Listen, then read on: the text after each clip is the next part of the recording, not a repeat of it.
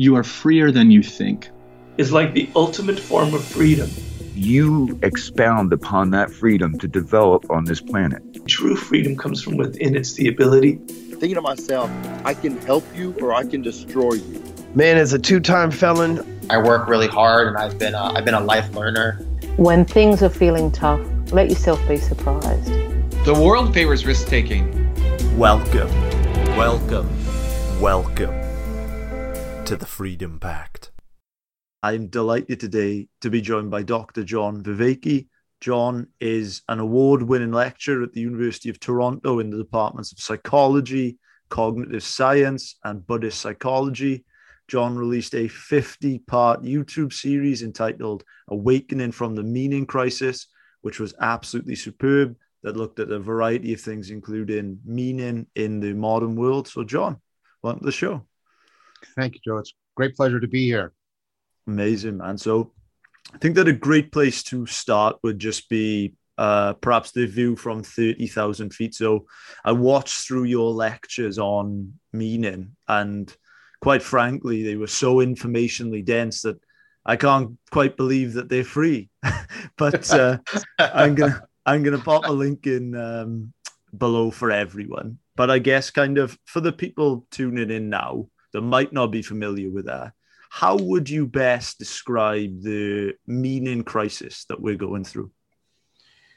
I'll try to keep this answer short, but it can't be too short. There's sort of two aspects to that. One is sort of what are the causes of the meaning crisis? That's one way of answering that question, and I'll do that first. But then also, what are the symptoms of it? How is it expressing itself in our culture? So the causal notion is born from something like this. The very dynamically self-organizing cognition that makes us adaptively intelligent also makes us perpetually susceptible to self-deceptive, self-destructive processes. Now, there's a lot of argument and evidence for that. It's in the series, but I'm just going to take that as an initial premise, right? So the very processes that make us intelligent problem solvers also make us subject to foolishness. There's no domain of life in which we can't fall into self-deceptive, self-destructive behavior. And what that does is that self-deceptive, self-destructive behavior, foolishness, is not only bad in and of itself, but what it tends to do is it tends to erode at these fundamental dynamical couplings. That intelligence I talked about, it works by sort of dynamically coupling to the world and constantly redesigning and refitting itself to the world. And when that sense of connectedness to yourself, to other people, to the world is operating well, that you get a sense of meaning in life. Not the meaning of life, which is some metaphysical claim, but that your life is inherently meaningful. So the more you feel connected to yourself, the more you're not sort of at war with yourself, you have a fundamental sense of who and what you are, the more you have, the three loves with other people, eros, philia, agape, right? The more you can fall in love with being itself, with reality, the more you have a sense of being connected to what's true and real. These all contribute significantly to your meaning. So the foolishness not only is inherently bad because it's self-deceptive and self-destructive, it also comes with the cost that it severs these connections. Because instead of those connections opening you up to the world, the self-deception, self-destruction sort of closes you off to the world. Now, you can think of that's what's happening in an addict. The flexibility of their mind and the options in the world are sort of shrinking right down. So, and they're losing agency, and they're losing connection. They lose their connection to themselves, to other people, to the world, etc. And so across cultures and across historical periods, cultures have come up with ecologies of practices for addressing, right, the self-deceptive, self-destructive patterns of foolishness, and re-enhancing, right, those connections of meaning. So what they produce, these ecologies of practices, is typically called wisdom, the ability to overcome foolishness, as opposed to knowledge, which overcomes ignorance, and to afford meaning, as opposed to theory, which largely is about affording truth. Right.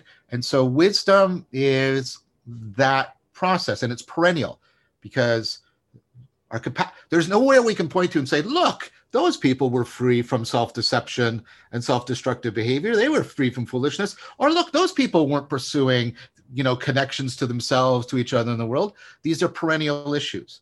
And so there's, right, we perennially need to cultivate wisdom. So we need an ecology of practices. Maybe we can talk about that a little bit later. But the thing about that ecology of practices is it needs to be homed. It needs to be situated within a worldview that makes it legitimate, makes sense of it, fits everything together well. And for a lot of historical reasons that I go over in detail in the series, we've lost a worldview that homes wisdom. So if I ask you where to go for information, you can tell me the internet, blah, blah, blah, where to go for knowledge, science, history, blah, blah. But I've asked you, where do you go to be homed for wisdom? And you get a deafening silence. And so what happens is people can't stop doing this, right? It's not an option. Because who would you meet that said, you know, I mean, there's some people that are sort of wrapped up in sort of a narcissistic nightmare that they might not answer this. But most people, if you ask them, well, do you want to be less foolish and do you want your life to be more meaningful? They'll say, yeah. And you'll say, well, what would you be willing to sacrifice for that? And, well, a lot, quite a bit. So, right, there's a powerful drive and motivation there. Without an appropriate worldview or set of institutions or traditions to properly home it. Now, what used to be the home for that were sort of the established religions, the world religions, but for many people that's non-viable. And we tried to replace the world religions with pseudo-religious ideologies in the 20th century, and we just drenched the world in blood. And so many people say, no, I don't want that, totalitarianism, not good, right? Oh, but the traditional wisdom. So I can't not stop looking for wisdom. I'll do it on my own in an autodidactic, fragmented fashion. Or I'll just pretend that it's not an issue. I'll try and ignore the underlying anxiety, the ennui, the sense that Hamlet, the time is out of joint. And then, so that's the causes, but that state leads to, right, a lot of the symptoms. We're seeing increases, especially in affluent areas like Silicon Valley, of suicide, especially child and teen suicide. And these are canaries in the mine you have to pay attention to. We see massive increase in, you know, mental health issues, anxiety, depression, loneliness is on the rise, right? The opioid crisis, addiction, right? Because addiction fits into that. We're seeing the rise of a lot of pseudo-religious behavior, the near worship we have of superheroes, and we dress up in the costumes and we buy the trinkets and we look at the figurines and all this crazy stuff. But there's also positive symptoms. There's one other negative symptom we might want to talk about, which is called the virtual exodus.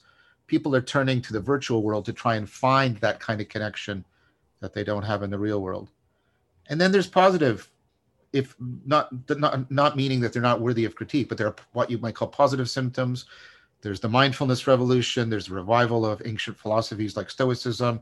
There's the attempt to find in Buddhism. There's an attempt right now, Jonathan Pageau is a great example of it, to revise what I would call the wisdom aspects of Christianity, and it's no coincidence that he comes from Eastern Orthodoxy, which has a lot of Neoplatonism in it. So all of these things are also indications that people are pursuing deeper strategies. And so you can see these symptoms everywhere. COVID has exacerbated it, because when you don't have that sense of being at home in a fundamental way, that's called domicide. And the virus has really accelerated that sense of domicide. And so we've seen a lot of mental health issues now spinning out of control. We've got conspiracies and riots, and we have increasing mass shootings, and we've got reports of increased domestic violence, and et cetera, et cetera, et cetera. So those are the causes and those are the symptoms, and that's what I mean by the meaning crisis. It's interesting because when I was preparing for this conversation today, I was going around my local park and I was listening to other podcasts that my guests have been on when I go on my walks. And I saw some geese floating in the local pond. And I was thinking to myself, to the best of my knowledge, these geese are not thinking today, how do I live a meaningful life?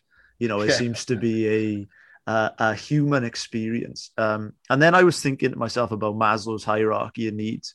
And we both are from the Western world.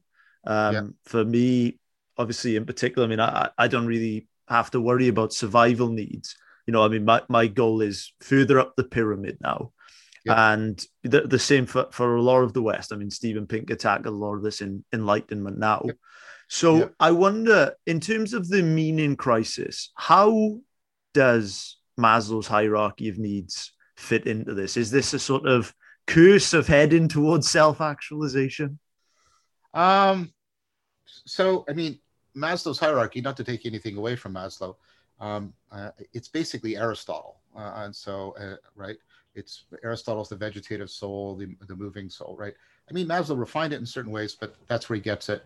And then at the top, you know, what many people don't realize is self-actualization is not the ultimate. And this actually goes to the meaning research that's happening right now. Because people think that they often equate meaning with purpose. Mm-hmm. Purpose is one of the four factors of meaning in life. It's not even the most important factor. Intelligibility, what's often called coherence, is very important. If things are absurd, your life is not meaningful to you. If you're running around in a Kafkaesque Camus novel all the time, you know, it's very hard. Although maybe you would disagree. I just finished reading The Plague by Camus, which was very good. There's that, and then there is significance. We need to be connected to something that has a value, like that's deep or real to us. And then finally, mattering. We need to be connected to something larger than ourselves. And that points to the fact that beyond self-actualization, Maslow at the very end was talking about self-transcendence, right? So self-transcendence is, and that's where you get back to what Aristotle was actually on about, and then how that gets taken up into Neoplatonism. This idea of the wisdom is that which gets us to transcend beyond the prison house of egocentrism, so that instead of how things matter to us being central, and self-actualization is still in that wheelhouse, we turn to how do we matter to something beyond ourselves? How are we connected to something beyond ourselves? And I think that's a very important idea.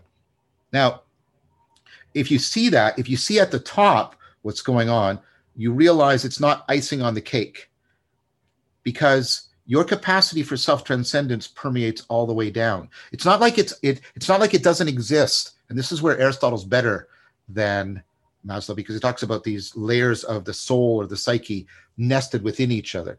It's not like self-transcendence is at the top as the icing, right? Because at the very bottom, when you're trying to find water, you have to correct your own mistakes. Sure. You have to realize that you framed a problem incorrectly. You have to have an insight. You have to be curious. You have to wonder. These are, whenever a system is engaging in self-organizing self-correction, it's doing some aspect of self-transcendence. Now, it's not doing cosmic self-transcendence, but when you realize, wait, maybe I shouldn't go to the water hole in the late evening, right? You've been framing things. And you go, wait, I can frame this problem. So this is why I'm so interested in insight. And I think there's a continuum, and I've argued this. There's been convergent arguments from Yeadon and from Newberg. I think your most mundane insight is on a continuum with your most self-transcendent experience. So when you're saying, now I've what's ultimately real. But when you have an insight, that little flash, that's a little portent of the flash of enlightenment, right? And that little flash is, I'm a little bit more connected to reality than I was before. I've overcome a bit of self-deception. So, right, it's not. I'm not denying what you're saying, but I'm trying to get you. Well, I'm trying to exemplify what I'm talking about. I'm trying to get you to reframe it and not see this self-transcendence as the icing on the cake, but as something that is permeated throughout and is just being refined and refined and refined and refined and refined. And what you also see is a slow turning away from needs that are immediately about literally importing. That's where we get our word importance from, importing things into your body or mattering to you, the survival needs, up more and more up into needs of belonging, and then, right, et cetera. And it gets more and more broader, and it gets more and more oriented on reality and less oriented, until it finally, I think, comes to sort of a completion, a fruition in sort of full-blown self-transcendence. I was thinking to myself earlier when I was preparing for this, is it a blessing or a curse that we have these meaning structures? I think it's a blessing, but I don't want to deny. I don't want to deny the curseful aspect of it. I mean, I think that's why Camus. I take my life slogan is taken from one of the characters in The Plague, who said, "I want to know how to be a saint without God. That's the whole problem I'm up against." And so I mean, we have, so in the 1950s, there was a revolution in cognitive psychology, cognitive science. Up until then, it had been dominated. It had been dominated by behaviorism, the idea that what happens is you get a stimulus and then the organism responds, and all the organism is learning to do is associate or pair the stimulus to response. I think behaviorism is one of the few psychological theories that has actually been refuted, because when you mechanize it, you can mathematically prove that it can't do many functions. But let me just give you a sense of what happened in the what's called the cognitive revolution. See, the problem with behaviorism in a nutshell is this. I can say to you, fire, and that's an acoustic signal, right? As a physical thing. You can see the yellow flame. That's a visual thing, very different stimulus. You can smell the smoke, very different stimulus. And yet for all of those, you'll do the same thing. You'll run out of the room. Now, why do those three very different physical things produce the same behavior in you? Because they all mean the same thing to you. You've determined how they're relevant to you. Now, that's not just like, oh, well, no, think about this. You face, every cognitive agent of varying degrees faces this. The fact that the amount of information that's available to you in the world or in your long-term memory is vast and overwhelming. And the possible different patterns, sequences of behavior, I can bend this finger, I can bend this finger, I can bend them together, I can like, oh, right? That's also vast. And yet what you do, right, is you don't respond to sort of the physicality of all that information. You somehow zero in on what matters to you, what's relevant information. And see, and so the fire, right, the word fire, the smell of the smoke, and the sight of the flame are all equally relevant to your trying to solve a particular problem of avoiding danger.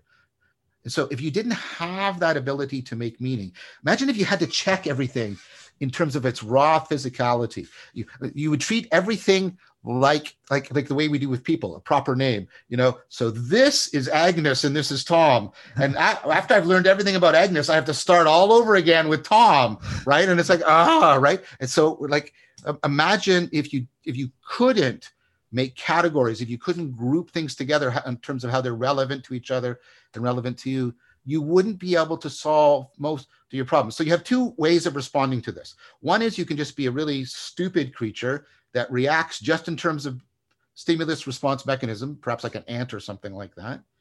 Or you can try and grow intelligence. You can try and grow this ability to zero in on relevant information in a very dynamically evolving manner. If you're committed to the second, you're committed to meaning. And if you're committed to it, and again, meaning doesn't mean just the meaning of words in your mind. That's a mistake we make in our culture. In fact, we're using the word meaning as a metaphor. We're talking about how the way the words fit together so they fit my mind so I can fit the world. But most of your experience without language occurring is about, okay, how do things fit together? How do all of these experiences fit together? Right? And then how do they fit to me? Well, I can use this as a pencil, but I can also use this as a little spear. I can use this to stand for the letter I, right? What aspect, how does it fit to me? How do I fit to it? How do I use it to fit to the world, right? So if you're committed to intelligence, you're committed to meaning.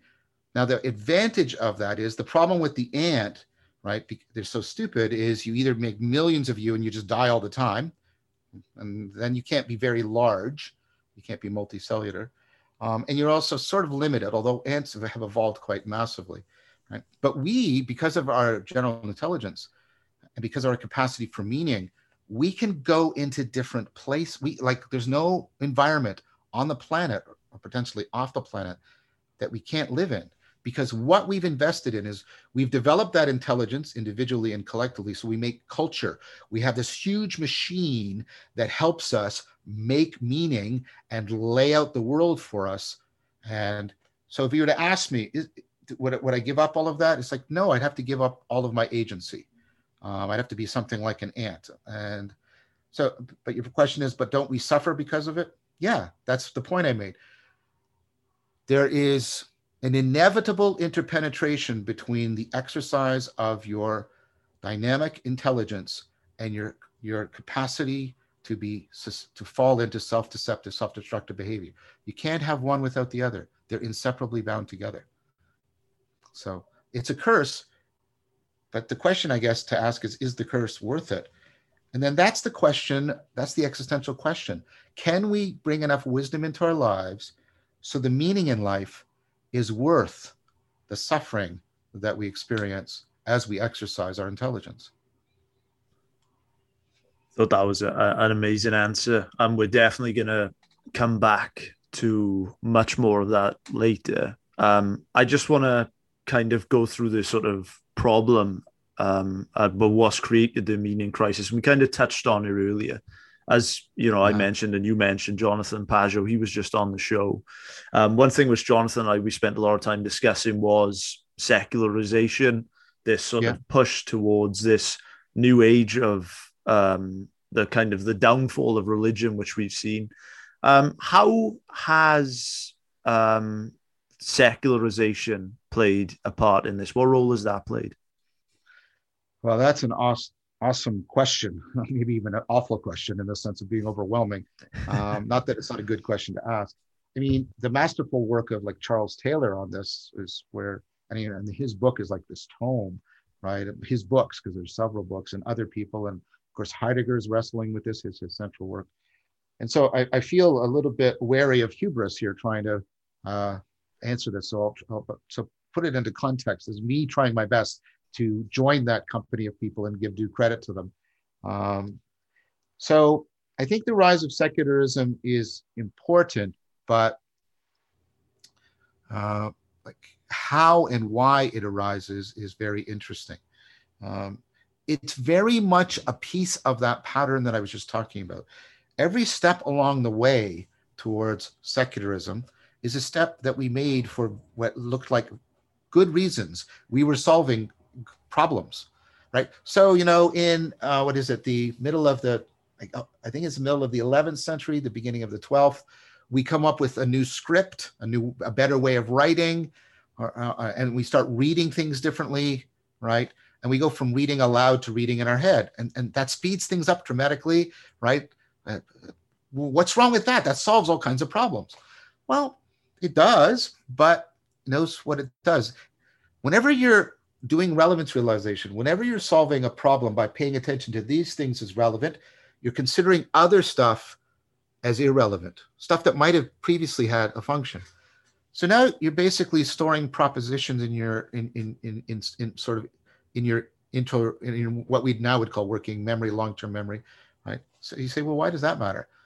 Well, that matters because you go from thinking of reading as something you're sharing with other people and between you and the text, and therefore being largely transformative in nature, and that there are truths that you can only get access to by you and the community going through transformation. That's bound up with this way of reading. You think about current practices like Lectio Divina, or when people are chanting, that right, or even when we sing and we want to share it with other people, we're hearkening back to that way of using language. But now it's not like that. Now it's in your head and you're by yourself. And now what you're doing is thinking what I'm really after is, you know, gathering these propositions together so they stick together well in my head because I'm trying to keep them in my mind. Well, that's coherence. And so now I'm going from a coherence between my propositions. And what kind of coherence? Well, it's logical, and you're getting all the work on logic, right? And what do you start to think? You start to think that you don't have to go through transformation. You just have to gather coherent information. And then that means, like, do I need all of these institutions now to get me to what's ultimately most true or real? Well, of course not. Now, that's not the only thing. That's just one thing. And what happens is you get something like that happens. You get changes due to the bubonic plague and how people think of their station in life, because the bubonic plague opens up social mobility, the will becomes very important, but the world seems chaotic. So reason gets, like, they switch places in terms of which is more important. They're both there, but they switch places, and then the will becomes more central, and we start to think of spirituality not as the completion of rationality, but as the exercise of our will, of our choice, of assertion. Well, what would we be asserting? Well, we'd be asserting these coherent sets of propositions in our head, and then we get the movement towards ideology as the fundamental, and you see how this spins off, and all these things are, oh, that was a good idea, and then we end up with, right, that we're in a position where we have a worldview that is this, like, and I'm talking about, you know, go through the Renaissance and the Reformation and the Scientific Revolution, and you get this purely propositional, and I'm a scientist, so I love science. Let's state that right off. But you get this purely propositional theoretical structure, right? The truth of our propositions, we have a theoretical, in that sense. I don't mean in the sense of not real. It's all theory-based. We have a theoretical worldview that not only does it not require transformation, like spiritual transformation, it doesn't require the cultivation of wisdom. We don't even belong in it because, right, we have scientific explanations for potentially everything except how we generate scientific explanations. We don't fit into that scientific worldview. And like, again, there's no cabal. There's no evil mustache villain.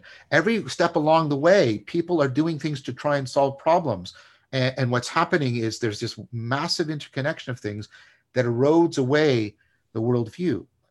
Now, Jonathan's right.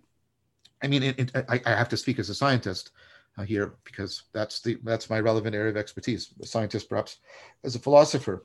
You know, the cultivation of wisdom, my my RATA, and also former student of mine right back from high school, Jun Sun Kim, he's done research as he's working towards his MA and his PhD, like good empirical research showing that if you belong to a religious tradition, you're much better at cultivating wisdom because you got a home for the ecology of practices. You're not in this autodidactic, fragmented, you know, confirmation porn thing that people are often doing with their spirituality, right?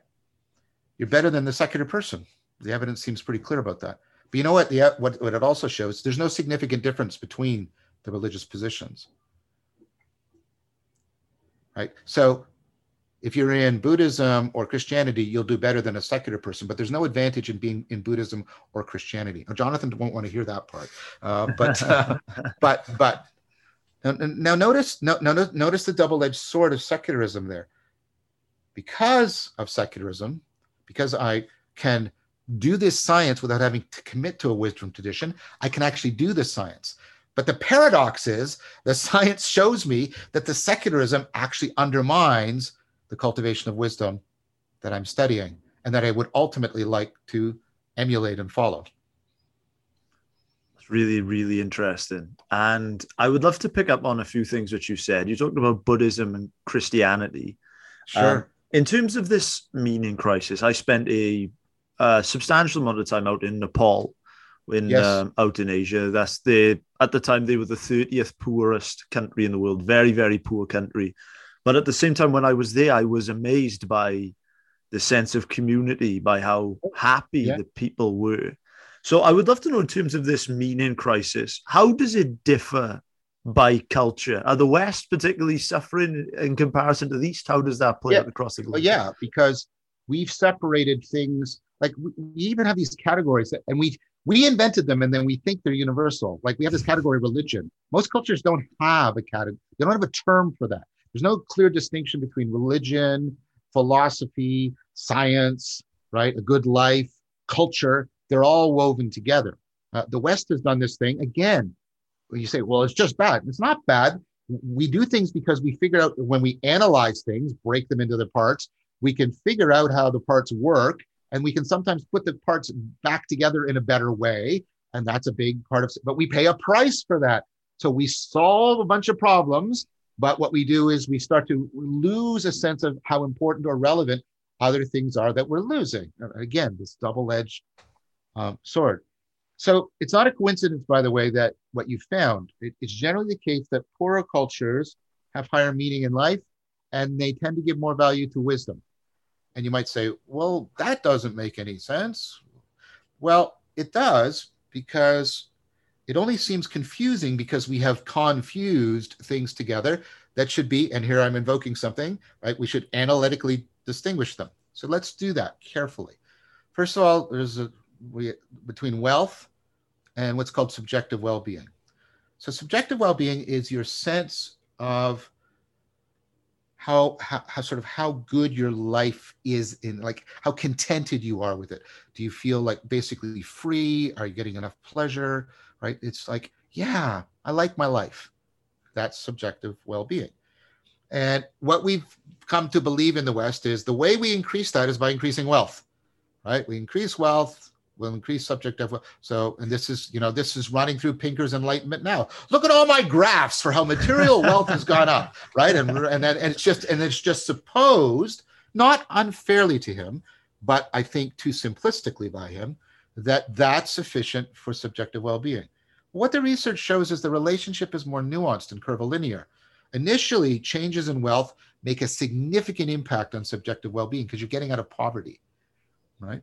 But once you get out of poverty, reliably out of poverty, right, you have to make vast changes in wealth to make very small differences in subjective well-being. And we know this. And we even have artistic tropes about the people getting wealthy and then they can't stop because they've learned the lesson that wealth, right, produces, and so they just keep more. And what do you do after you have $20 million? Oh, just more, right? And all that sort of stuff. And we also know you've got, your audience has probably heard the literature, which is largely correct. 6 months after people win the lottery, their lives are just as miserable as they were before they won the lottery. The reverse is the case, 6 to 8 months after people have a significant accident, they're back to sort of their normal level of unhappiness, right? So wealth is not irrelevant to subjective well-being, but it can't be confused with it. So that's the first confusion. What's the second confusion? The second confusion is subjective well-being and meaning in life are not the same thing. They work in terms of different factors. I think Ryan and DC are largely right about subjective well-being is how much autonomy do you have, how much competence do you have, right? How much sort of connection to the world do you have? And those are important. Meaning in life is very different. We talked about it before, those four factors. I'll give you the prototypical example of where the two come apart. And I've done this twice in my life, and the research backs me, and also you talk to anybody. I've had 2 kids. Have a child. Your subjective well-being collapses. You're tired, you're hungry, right? You're always wet. The food is always cold. There's an alarm bell going off all the time. Tremendously stressful. That's a child crying. You and your partner, the relationship's breaking down. And anybody who's honest with you will tell you, like when you're about 2 months into this, you go, what have I done? Right? What have I done? What have I done? And then what happens? The child smiles at you. Right? And what's that doing for you? It's not doing it, but you're connected to something. You're mattering to something other than your own egocentric perspective. If you're a half-decent parent, that is. Right? So your meaning in life goes up. And this is what people say. They have a kid because their meaning in life goes up. Their longevity goes down. Their finances, everything collapses, right? So we've confused wealth with subjective well-being, and then we've confused contentment with meaning in life. And those aren't the same thing. And when you're in a poorer culture, right, you compensate for, right, subjective well-being and, right, and for wealth being much more precarious by ramping up the meaning in life machinery and ramping up the wisdom. Because one thing you can do is reduce your own self-deceptive, destructive behavior, connect to other people, be there for them, have them be there for you. And so meaning in life is much more prevalent. This is also why religious, and by religion, I mean something very broad that would include, I don't mean just worship. I think of Buddhism and Taoism also as world religions. Many people do, so that's not controversial. But these cultures also tend to be more religious in that sense, right? They care about wisdom. They care about education, not as how do I prepare for the market, but how do I get one generation to help the next generation in the project of cultural ratcheting up. We are different from all the other organisms with culture. We don't have to start afresh with every generation. We can build and build and build and build and build and build. And so cultures that are I'm trying not to use a pejorative word, but cultures that are less wealthy than us, maybe that's the fastest way, tend to be more, they tend to invest more where they can, which is meaning in life. And you can get quite a bit out of meaning in life, as my example showed with having a child.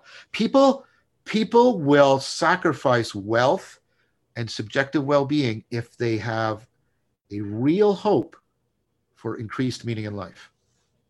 One thing that I would love to ask you about is when I was preparing for this, I was looking back through Joseph Campbell's work. And yes. Joseph Campbell said, I don't believe people are looking for the meaning of life as much as they are looking for the experience of being alive. So I would love to ask you, is there a difference between being alive, let's say being in a state of flow, and is there a difference between being engaged in the moment, feeling alive, as Campbell says, and living meaningfully?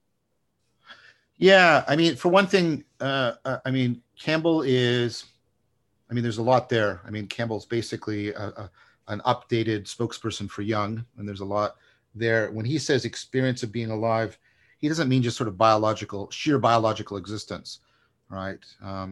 You wouldn't be happy if I said to you, well, I can change you into a tree and you'll be alive for 600 years, but you'll lose consciousness and your personality and your sense of self. Will you take that deal? You go, no, I don't want to. I'd rather live for this shorter period of time with, right, being consciously. So Campbell means he's smuggling a bit in here. And I don't want to besmirch a guy who's not here to defend himself, but I'm criticizing his ideas, not his character or anything like that. And he's also talking about the meaning of life, which, like I said, that's another one of the confusions, and that goes to some deep issues. We've tended to confuse making your life meaningful with finding your destiny or the meaning of life, or like what the good life is. I don't think there is the good life. There are ways of becoming wiser, which can enhance your capacity to make your life more meaningful, have more subjective well-being, have the requisite amount of wealth, et cetera, et cetera. So if we take it that what we're after then is meaning in life, then let's go back to the flow state, something I've done work on and published on, right? Well, what's happening in the flow state? Well, think about it. This is the argument I made with Leo Ferraro and Ariadne Hera Bennett. Remember when I talked about that insight moment, that aha moment, right? You go, aha, and that's like, it's like a flash. Well, let's pay attention to the characteristics in the flow state. Things are super salient. There's an ongoing sense of discovery. It seems to be self-organizing, happening of its own accord, right? Well, the flow state is just an insight cascade, a bunch of insights, sort of where you're, aha, aha. That's why things that provoke constant insight, like rock climbing, you have to reframe or you get stuck, right? Or jazz, we have to pick up the pattern and then you have to have an insight, and right? These are the things that are, right, inducing the flow state. The flow state's like this enhanced aha moment. It's also, an improvement in your implicit learning, your ability to pick up on complex patterns in the environment. I can go into a lot about that too if you want to, because that's really cool, but I won't get bogged in the details. So the point I'm trying to make is flow is just this extended insight, intuition. Okay, what's that doing for you? Remember I talked about the dynamical coupling and how it's evolving, and that's what your intelligence is? Flow is just that running optimally. It's that sense of connectedness. That's why people feel at one, why the ongoing sense of discovery. And notice what happens, and this is really interesting, that the fundamental lie of our narrative ego is that it takes credit for everything. There's a part of your brain that actually, I did that. It confabulates all over the place, right? There's that, and it's constantly telling you, if you don't have me, you won't have agency. And the thing about the flow state is, in the flow state, that nattering nanny goes away because you're so absorbed in the world. You're so absorbed in the task. And what you see is you taste the freedom of an agency beyond the egocentric prison. So the connectedness and the coherence, and you're getting into the depths of things. This is such a real experience, and you're connected to, and you're making a difference to an environment bigger than you. it's enhanced meaning and life machinery. So if you shift from the meaning of life to the meaning in life, you realize, oh, that's why everybody wants the flow experience. That's why everybody wants the flow experience. It's just that machinery running in sort of an optimal fashion. When Csikszentmihalyi published his work on it, one of his earliest anthologies was called Optimal Experience. Flow is optimal experience, both in that people seek it out. They will seek it out even though it causes them pain. Rock climbing is insane. It's a Greek punishment from Hades. You climb up that rock face. As you climb up, you will hurt yourself. You'll scratch, you'll tire, you'll fatigue. You might fall and die. And when you get to the top, come back down. Well, why do people do it? Well, we interview them. We do it because when you're rock climbing, like you're framing, and then you have to break that frame and restructure yourself, transform yourself on the fly to get to the next spot. And then you have to do it again and again and again, and you feel one with the mountain, and et cetera, right? What I'm saying is it's an optimal experience. Not only then you pursue it as something different from pleasure and pain. So it's not subjective well-being, it's meaning in life.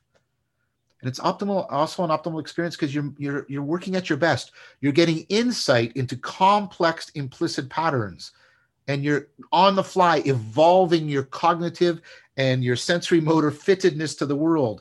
Basically, what you're doing is you're like doing something like speeding up the process of evolution, and you're constantly evolving yourself to a constantly dynamically shifting environment. And you better believe that we've evolved to reward that. It's like, hey, wow, reward that. So flow is just enhanced meaning in life. So I think I've sort of split the difference between Campbell and the meaning. I don't think it's the meaning of life because I don't even know if there is such a thing. I don't think that makes much sense. But it's not just being alive, right? It's this sense of being alive in a way that is making meaning, where meaning doesn't mean sentences or propositions. Meaning means this ongoing, active, evolving sense of connectedness. In flow, you're really connected to yourself, not to the story you're telling about yourself, but your agency. You're really connected to the world. And what's interesting about flow, the best thing in the world to get you into a flow state is another human being. Here's why.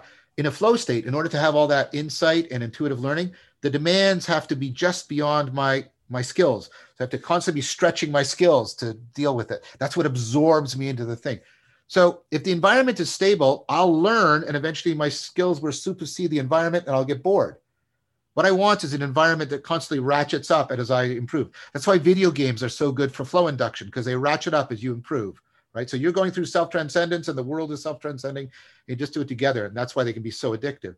But you know what else did that in an adaptive way, way before video games? Other human beings. You're in a conversation and it's like jazz. You framed it. The person picks it up and reframes it, and you go, "Whoa, I hadn't thought of that." And then you have to meet that, and then you just flow yourself up. And I'm really interested in that process where we get flow between us and within us, coordinated together. Yeah, it's really interesting. And when I think about the times when I've played a sport or done a salsa class or been on a hike or I've traveled. When I've been doing those and I'm in the moment, I'm not thinking, why am I here? Do I matter? I'm not thinking about any of those things. I'd love to come back to I think we've really covered the sort of problem part of the meaning crisis. I'd love to kind of touch on the solution side. So earlier you talked about how you had instantiated meaning through having two children. Earlier I was thinking about evolution, and I was thinking about some things that evolution has made advantageous. So clearly it is advantageous to cooperate. If you do something altruistic, you will feel good. If you have children, as you mentioned, if you do your job, you will probably feel good too. So I would love to know, what are some ways that we can instantiate some meaning into our lives? Well, I mean, that's a very good question. I'm doing work with Jun Sun Kim again, Talia Vrentsidis, Philip Rizovic. We've on trying to sort of get all the literature together and the kind of things that will make your life more meaningful. our culture gives us sort of, again, help that also hinders. You know, having children, it can make your life more meaningful. And so let me, the two things we're trying to, so we have this huge thing of meaning that we need to cultivate because we're really complex, right? And we're trying to inherit all of our culture and pass it on. And it's huge. And we used to have, you know, a vast ecology of practices in which people were doing many different things to transform themselves, to overcome the self-deception and enhance the connectedness. And that was with a huge collective and a tradition, and a culture, and you had all of this, you had God and culture and history and tradition. And then what we've done is we've decided we don't have any of that, and we'll try and find it in two things. We'll try and find it in our romantic relationships and in our families. Now, romantic relationships and families are good things. Like, they're good places for, you know, being connected to something beyond yourself, right? Getting into collected flow states. I mean, right? But let's take a look at romantic relationships, right? Do they live up to their promise generally for most people? About 10% of people find their soulmate in the romantic world. That's a pretty low failure rate, actually. That's almost as bad as the diet industry. The diet industry only has about 5% success. And like the diet industry, you can sell a lot with romance, like you can sell a lot of diets, but the diets largely fail. I wish I had that success rate. I wish people would give me billions of dollars and all I had to do was succeed 5% of the time. That would just be amazing. I'm held to a very different standard. Romantic relationships are about that. Now, what you may say is, okay, but mine still works. It does. And so there's another chunk of us that manage to get relationships and keep them going with sort of, you know, they're semi-precarious and we're always working at it. And we find, and what we get to is, you can ask people this, is your relationship meaningful to you? Yes, it is. Is it everything you hoped it to be? No, it's not. And so people, it's not, I'm not saying like people settle. I'm trying to say I think we're being unfair in our expectations. That's what I'm trying to say for romantic relationships. We're trying to get everything we used to get from God and religion and philosophy and culture, right? And art and like out of this person. Like, no human being can bear that. That's just enough. In a similar fashion, your family can't bear that. Now, family matters. It does. Romantic relationships. But our culture has basically, you know, enjoy your job. That's just subjective well-being. And then once you're done your job, right, go home and be with your family and your loved one, and that will take care of all the meat. And it's not sufficient. Those things are necessary, but they're not sufficient. So what do you have to do then in order to make up for that lack? First of all, you have to consider, stop confusing the intensity of a connection with its depth. So we are entertaining ourselves to death. Think about the hours we're spending just keeping ourselves focused on something that is ephemeral, the screens, right? And we know that this is bad for people's mental health. The research is just consistent and growing. This is bad. So you gotta think about. I realize I'm making a weird self-critical point. You have to go on a better diet with your attention, right? Get more nutritious attention. Well, what's more nutritious attention? You have to put attention into the aspirational project of undergoing self-transformation. Look, the processes of self-deception are complex dynamical systems with many parts. That's why when you have self-destructive, self-deceptive behavior and you know that it's that's not sufficient for. That's why people go into therapy. They know they shouldn't be doing X or Y, and they keep doing it. Well, why? Because the process is so complex and self-organizing, and you're poking at it with your one-shot intervention. I'll just change my belief. Good luck with that, right? Oh, my belief changed. Yeah. And you poke at this big hydra monster with your little knife of belief, and you stab one of the heads and the rest of them all reconfigure, and it keeps going. That's why you have to do therapy. You have to go into AA. You have to do all this other stuff. Here's what I'm saying. You've got this complex dynamical system that is your foolishness. The only way you have a hope in hell of addressing it is to cultivate a counteractive dynamical system. That's what I mean by ecology of practices. A set of practices that are interlocked together in a system, like the Eightfold Path of Buddhism, the 12 steps, etc. We keep doing this. And what they do is they interlock a bunch of practices in checks and balances, strength and weakness. And this dynamical system, if you train it properly and coordinate it, can intervene simultaneously in parallel in your foolishness and plausibly make a difference. Right?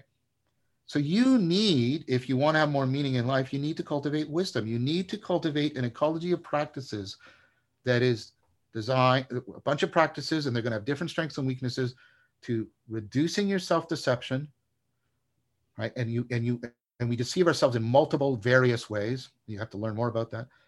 And also enhancing your sense of connectedness, get more flow states going, more insight going. More where you are reflecting on the depths of things, the significance of things, rather than passively experiencing the intensity of things. We have lots of movies that are very intense. They're very intense. But the messages, what they teach us, the meaning of the movies is very shallow. The meaning often comes off like, be loyal to your friends. Well, that's good, right? That's good. That is good. And we should be reminded of that periodically. But, 8-year-olds sort of get that. Where do we have, instead of intensity, where we have, and we do have movies like this, I'm not saying we don't, but they're not prominent, right? Where it's instead like, yeah, but what's going to make my life worth all the suffering that I'm going through? What's going to make it worth it to me? Because, and here's the thing, it's a real possibility. It might not be. That's why I don't believe in the meaning of life. Meaning of life, it's guaranteed. It's guaranteed that your life will be worth your suffering. No, it's not. Most of the wisdom traditions say, no, it's not. Even Christianity, there's a narrow path and a broad path. The broad path is the path of destruction, right? It's not guaranteed that your life will be meaningful enough that it is worth living.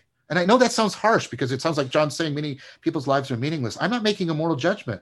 I'm telling you, as far as I can in answer to your question, that this is at risk. And the meaning crisis is showing that. Our life, right? We are perpetually on the precipice of despair. And so you have to start thinking about what are the practices that will reduce my self-deception and enhance my sense of being connected to things that are deeper and that are beyond just my egocentric preferences and cares. And you'll say, well, what's that ecology of practices look like? I can't give you an algorithm. It depends on who you are, where you are. I can talk about universals, about kinds of practices, like you should have a discourse practice, a mindfulness practice, you should have an active open-mindedness practice, you should cultivate various virtues. But remember I said that your intelligence is like an adaptation? Like creatures are adapted to their environment. That doesn't mean the creatures all look the same. They're all the same in that they're all the same, they're all products of evolution and they're all adapted. But that doesn't mean the mosquito looks like the blue whale, right? Right? So while I can point you to the processes and the principles of that process, right, you need to work that out. One last piece of advice, don't work that out just on your own, right? The evidence is mounting, again, something that the wisdom traditions have said belong to, the Buddha, the Dharma, the Sangha, you have to go to church, blah, blah, blah, blah. That wasn't just for authority, and it is for authority, and people manipulated it. There's also that reason, go back to the research. Our best cognition is done in concert, in culture, in community with other people in distributed cognition. Everything we're doing here right now, other than the atmosphere in our biological bodies, Joe, is the result of distributed cognition. I don't know how to make this webcam or build that computer or this TV or the, you know, I didn't make the, you didn't make the bookshelf behind you. We didn't invent the English we're using, right? All there's, everything's a huge network. So you have to do it in concert with other people, and don't confuse having access to a network with belonging to a community in self-transformation. People regularly confuse having access to information with cultivating wisdom. So you got Sloman's work on this. You ask people, do you know how a bicycle works? Oh, sure, sure. You give them a basic diagram. Here's the, you know, the bar and the two wheels. Finish the diagram so that it will, you know, show up, and nobody can do it. And people, oh, I'll be able to do it. Okay, maybe, but no. How's a toilet work? Oh, I know how a toilet works. I do this and stuff goes away. Yeah, but how? People, this is called the illusion of explanatory depth. People confuse, and the internet makes this worse, access to information with the possession of knowledge and the cultivation of wisdom. So that's trying to give, I mean, the question you asked me was like, so that's my best attempt to give a comprehensive answer of things you could do to pursue more meaning in life. And I put out a lot of stuff on YouTube to help people. Like all of last year, I did a daily meditation course. I took people step by step to how to meditate, how to contemplate, then did all this stuff from sort of Buddhist Taoist traditions, then took people through the Western wisdom traditions, Epicureanism, Stoicism, Neoplatonism. That's all there. I'm exemplifying this communitarian practice that I call dialogos. I'm trying not to just talk about this stuff. I'm trying to afford it and exemplify it as much as I possibly can. If we are fortunate enough to acquire wisdom, how can we transfer it from the individual to the collective and for the greater good of society?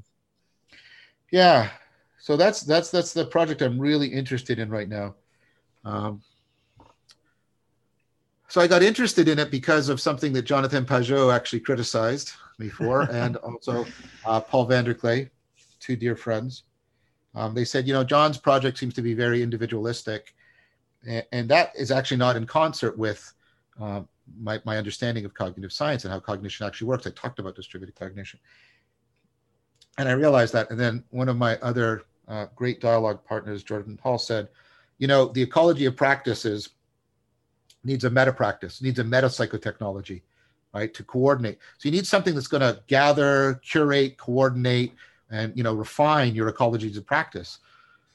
And it's like, well, what does that? Well, again, the Buddha, the Dharma, and the Sangha. You'll have exemplary individuals, you'll have teachings, but you also need the community, the distributed cognition.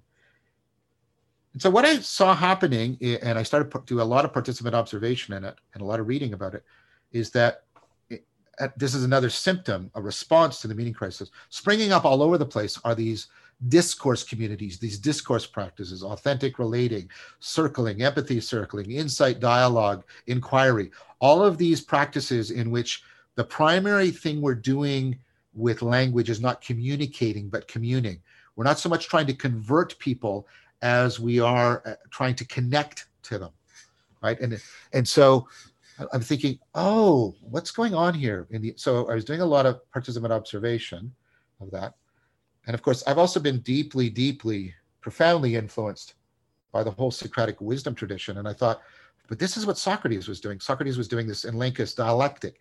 He was doing this thing where he would get into discussion with other people. And the point, often the dialogues, notice the name, by the way, don't come to a conclusion. They'll like, what is courage?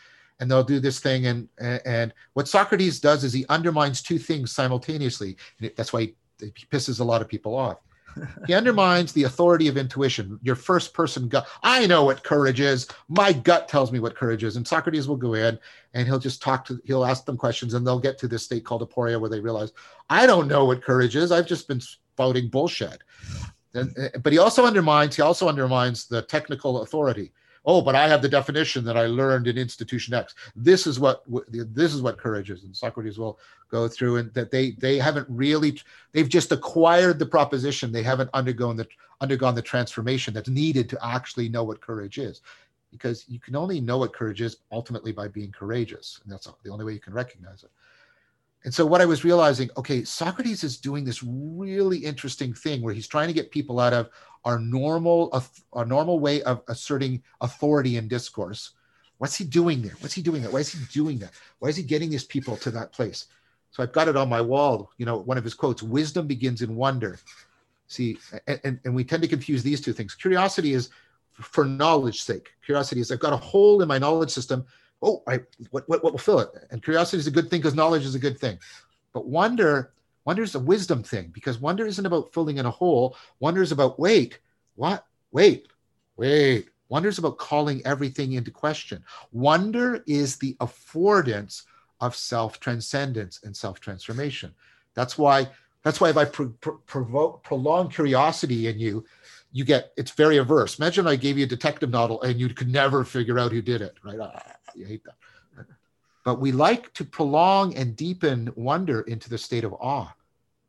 And this is what Socrates is doing. He's getting people into, and notice awesome, but also awful. It's put you on the horizon almost of horror, because you're like, I don't know what courage is, and I don't know if I'm a coward or not, and who am I really, right? And so I thought, okay, Socrates is doing that, and then people are doing these practices. Can I use cognitive science, right, and also my training and a lot of these other wisdom practices to get these two to talk to each other? The ancient Socratic tradition and the modern emergence of these dialogical practices, these discourse practices. And so what's coming out of that is this project that I call Dialectic into Dialogos. And I'm doing it with Christopher Master Pietro and Peter Lindbergh and Jordan Hall and Guy Senstock, who invented one of the premier versions of this called Circling. You should have Guy on your show, by the way. Have Guy Senstock on your show. Strong recommendation, right? I'm also doing work with, well, I'll talk about that in a second, with Greg Enriquez. So what's going on here, right, is, I was trying to think, and when I was talking, and Guy and I have become good friends, and he's saying, you know, my thing is, I like what you do in Circling. And what happens in Circling is you're doing these practices where you're sort of bringing mindfulness of yourself and mindfulness of the other person, because you're trying to connect as much as you can to you and connect as much as you can to the other person. And then all the people are trying to connect to the flow. You see the three connections of meaning there, connecting to yourself, to other people, and to the world. And you're trying to get a collective flow state. Remember we talked about how, and that flows, and people get like, and it's amazing when you're in these. I've experienced it multiple times. People get into this. Oh, Thomas and Elizabeth are doing this also with Evolve in Germany. Some of their work's amazing. But when people get into this, people that are resolutely secular will start using spiritual religious language to describe what happens, right? So I was thinking, okay, what's going on here? Like, can we make a sense of this? And the idea is, I talked to Guy about this, and I said, well, what's missing? You've got this. You've got the flow, but you don't have the philosophia. You don't have the brotherly, the community love of wisdom. They're just flowing. People are doing it for the intimacy of connection, but that it stops there. And instead, what you want is you want that intimacy with emerging intelligibility. That's why you're undermining authorities, right? These normal discourse authorities, because you're trying to let, right, new stuff emerge, right? And that's wonderful. And people are getting intimate with emergence. But that's it. But what they could do is that intimacy with emergence, the emergence of new intelligibility, new insight, new perspectives, new ways of being and seeing, that can be coupled to the cultivation. That intimacy can become the shared philia, love, philia of Sophia, of wisdom. There's no philosophy, not in the academic sense, but in the cultivation of wisdom. So I'm working with Guy and Chris how can we take something like Circling and how can we modify it, bring in more and more Socratic elements step by step until people are not only getting into the flow state, but that flow state is getting them to flow towards wisdom. The practices you can do, the skills you can do, there's dialectic. And I like to separate these two terms for the reason. Dialectic is something you can do. You can cause dialectic to happen. But dialogos is if the thing catches and takes on a life of its own. So the logos, that's where we get the word logic from. It's also in like any ology. Psychology is the logos of the psyche, right? And logos, especially for the Neoplatonists, it's a dynamic principle of self-organization, that makes things make sense. It makes things and makes sense. It's right. And so what happens is there's a logos that takes shape, right? And it's interesting. Everybody talks about it. They talk about the we space. In addition to everybody that there's there, because they're in this shared flow state, there's the dynamical system of emerging intelligibility that they all experience collectively, but they don't individually own or generate, right? It's almost like a purely secular seance or something like that, right? And what's going on, right, is that emergence, right, that logos, if it catches dia logos and you're willing to dia by means of, if you're willing to follow it, right, and reflect upon it and bring virtues to bear on it, it can become that flow can become philosophia. So what can you do? The way an individual can use their intelligence to become more rational, become less self-deceptive, and ultimately use their rationality to become wise, which is rational in many different domains, many different kinds of knowing. Individually, we can use dialectic to engender a dialogos in which we are flowing, not just getting our intelligence flowing, but flowing our intelligence towards collective wisdom. And the idea is that collective wisdom is the best thing we have for giving us something beyond ourselves through which we can challenge and correct ourselves as we try to create individually and collectively our ecologies of practices. And so the dialectic is the practice and the process that takes on a life of its own. If it doesn't take on a life of its own, it's not the logos. It's not the logos. It's not the spirit. It has to blow as it will, as Jesus said. Socrates said he was willing to always follow the logos wherever it would go, right? If it doesn't take on a life of its own, it won't help to give you life. If you hold on to it as something you're making, then it can't afford you transcending yourself.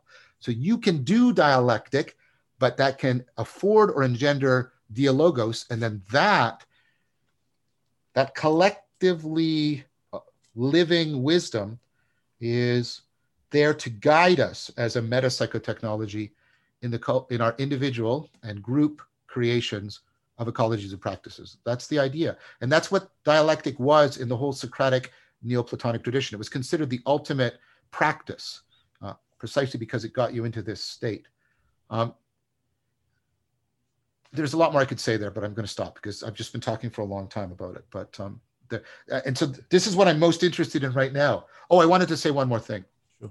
So we've been doing that, and I'm doing a new series with Greg Enriquez and Christopher Master Pietro called The Elusive I, The Nature and Function of the Self. It's Elusive I with a capital I, because the self is one of the thing we talk about all the time. And Socrates would come in and say, well, what is yourself? What is a self? And you go, your intuition, I know what it is. Oh, really? That falls apart. Oh, well, science, oh, that falls apart, right? Because the self is an existential thing, right? It's like a virtue. So we're going through that. And what we're doing is we're doing it together. We're figuring it out. It's a new way of presenting material. Rather than presenting as a monologue, it's an ongoing flowing dialogue. We're trying to get integrated the linear presentation of an argumentation step by step that we're and then, if you'll allow me, the flowing, right, dialogos around it, and get them woven together like you had in the Platonic dialogues. And I think we're making some good progress. We're getting some good feedback on it, and so that's something I'm currently trying to. It's of course clunky, but it's getting better, and people are really resonating with it, and people really like.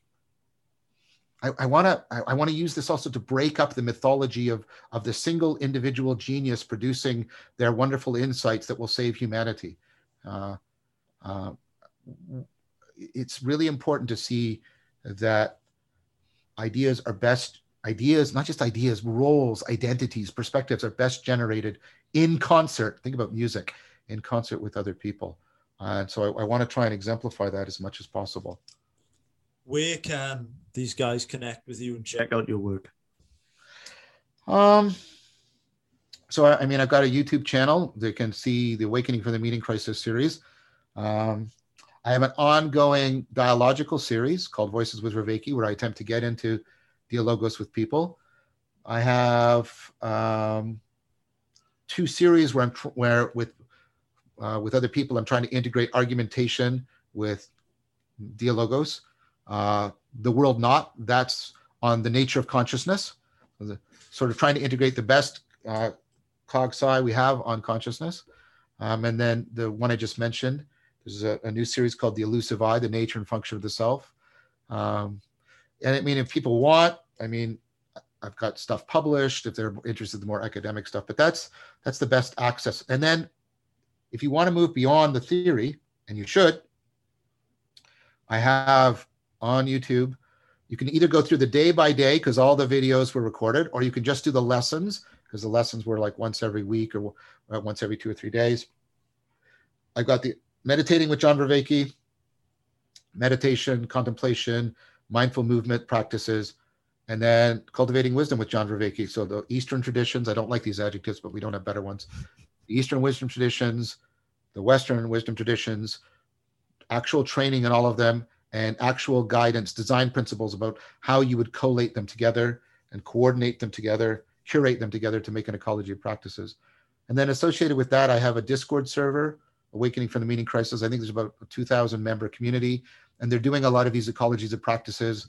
And if so, there's the courses, and then there's a community like a Sangha you can join. So there's lots there.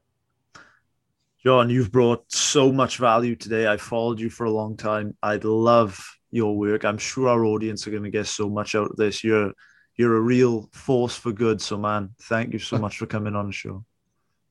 Oh, thank you. I hope I can live up to that. But I do aspire to it. So maybe that's what I'll say. Thank you. I've really enjoyed it a lot. Like I say, you've had Jonathan on. I think that's great. I think you should... you should have Guy on. I think Guy will be, if I'm sort of more yang, and right, and because that's what people say. Guy is more yin, but man, you'll find your like my one of my criteria for dialogos is if both people get to places they couldn't get to on their own. That's the main thing. Right, it's the opposite of the entrenched positions fighting with each other, right? And Guy will get you to places you couldn't get to on your own, and you won't even realize it's happening. And he's really, really cool.